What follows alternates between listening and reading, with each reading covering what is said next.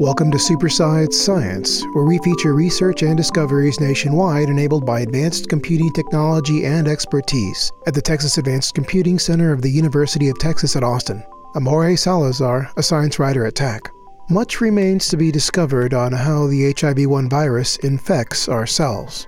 Scientists know that it slips past the defenses of our immune system, entering white blood cells to deliver its genetic payload and hijack the cell's transcription machinery that in turn cranks out copies of viral RNA and new HIV 1 viruses. But many of the details remain hazy. A major experimental finding made in 2021 shed some light on the mystery and found that the viral capsid, a protein envelope protecting its RNA genome remains intact all the way into the nucleus of the target cell. Ultimately, the capsid has to stay stable long enough to take its deadly genetic cargo into the nucleus of the cell, but in the end, it has to break apart to release its genetic material. What scientists don't know yet is how and why the HIV 1 viral capsid can become unstable. The Frontera supercomputer at the Texas Advanced Computing Center at the University of Texas at Austin has furthered scientists' understanding of how the HIV 1 virus infects, and it helped generate the first realistic simulations of its capsid, complete with its proteins, water, genetic material, and a key cofactor called IP6, recently discovered to stabilize and help form the capsid. Here to talk more about his recent study on HIV 1 using Frontera is Gregory Voth, the Haig P. Papazian Distinguished Service Professor at the University of Chicago. Dr. Voth, welcome to the podcast. Thanks. The HIV capsid one is, of course, HIV is not got not cured. I mean, people have beaten it down with uh, lots of pharmaceuticals, but it mutates fast, and there's no vaccine yet for HIV. And maybe there there will be someday, but there isn't yet. There's a major discovery um, that the capsid, so HIV is a little different than coronavirus. There's a membranous particle, the virion, and then inside it is the is this virus capsid, which is a lot of proteins that encase the the genome of the virus, the, the RNA, and that capsid is the delivery vehicle of the genome into an, a cell that gets affected. It, it keeps uh, that RNA together until it, it can get into your cell's transcription machinery and you know hijack it.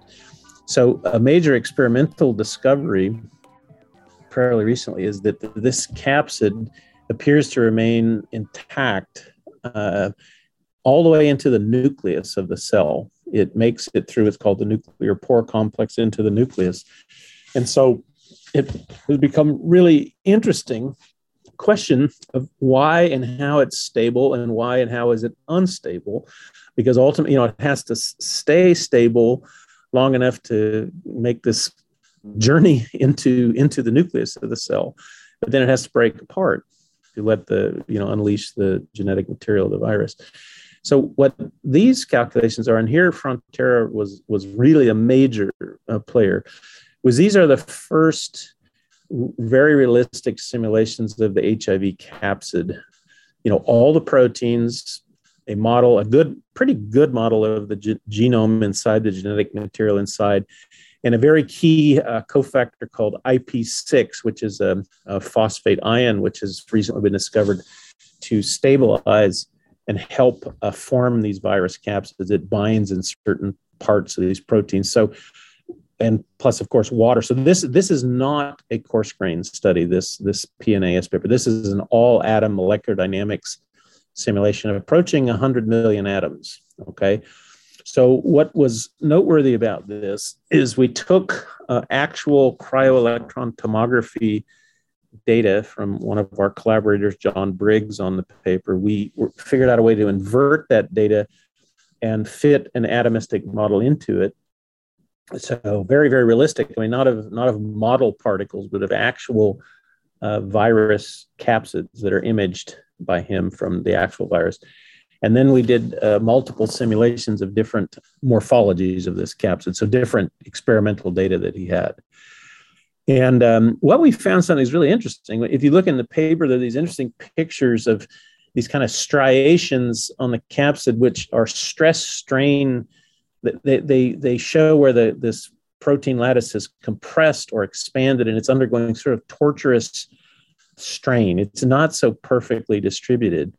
And that's very critical because we were able to correlate those sort of patterns of how that lattice is strained with how the capsids actually break apart in the nucleus. So they, they start undergoing reverse transcription and start producing DNA, and that generates an internal pressure, and then they, they must break apart because you have to release that genetic material in the nucleus to, you know, propagate the virus.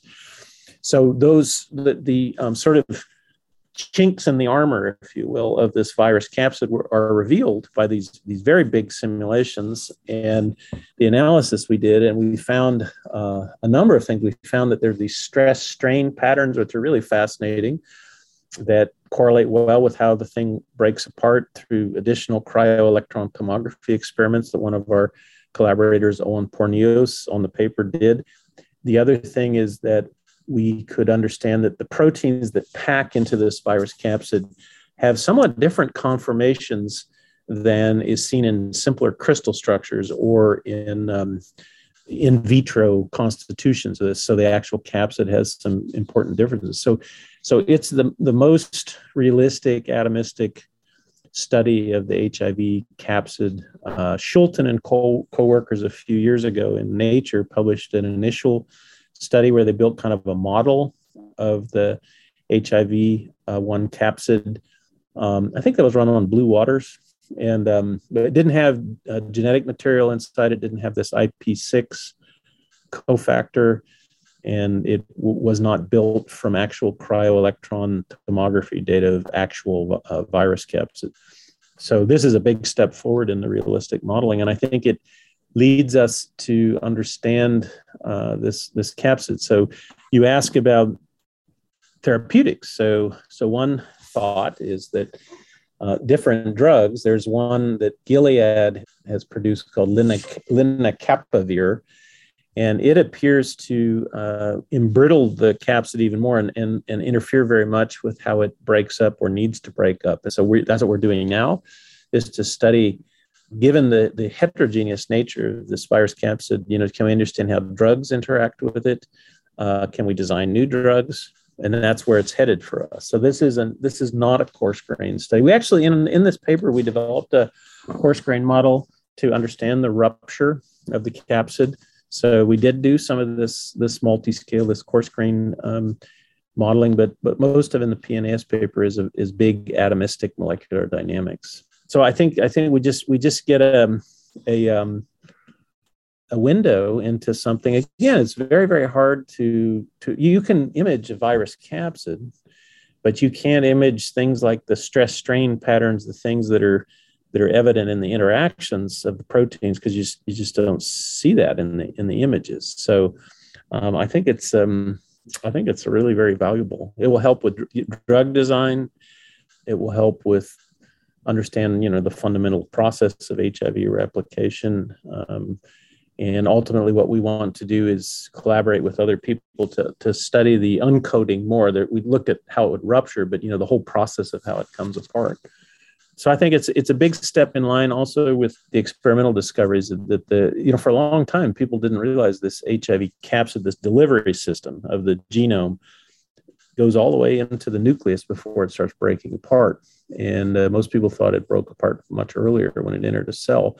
And then, you know, there's a kind of question is, well, geez, how do you get the RNA or, or the genetic material into the nucleus if it would do that? And, and now we, we know. So this particular study is at a higher resolution and very detailed uh, on the HIV. So again, Frontera was really, I don't think we could have easily done those simulations anywhere else.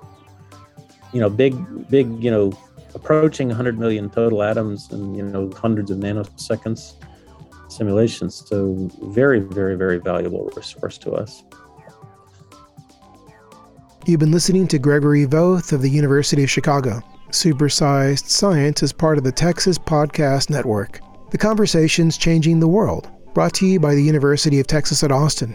The opinions expressed in this podcast represent the views of the hosts, not of the University of Texas at Austin. For the Texas Advanced Computing Center, I'm Jorge Salazar.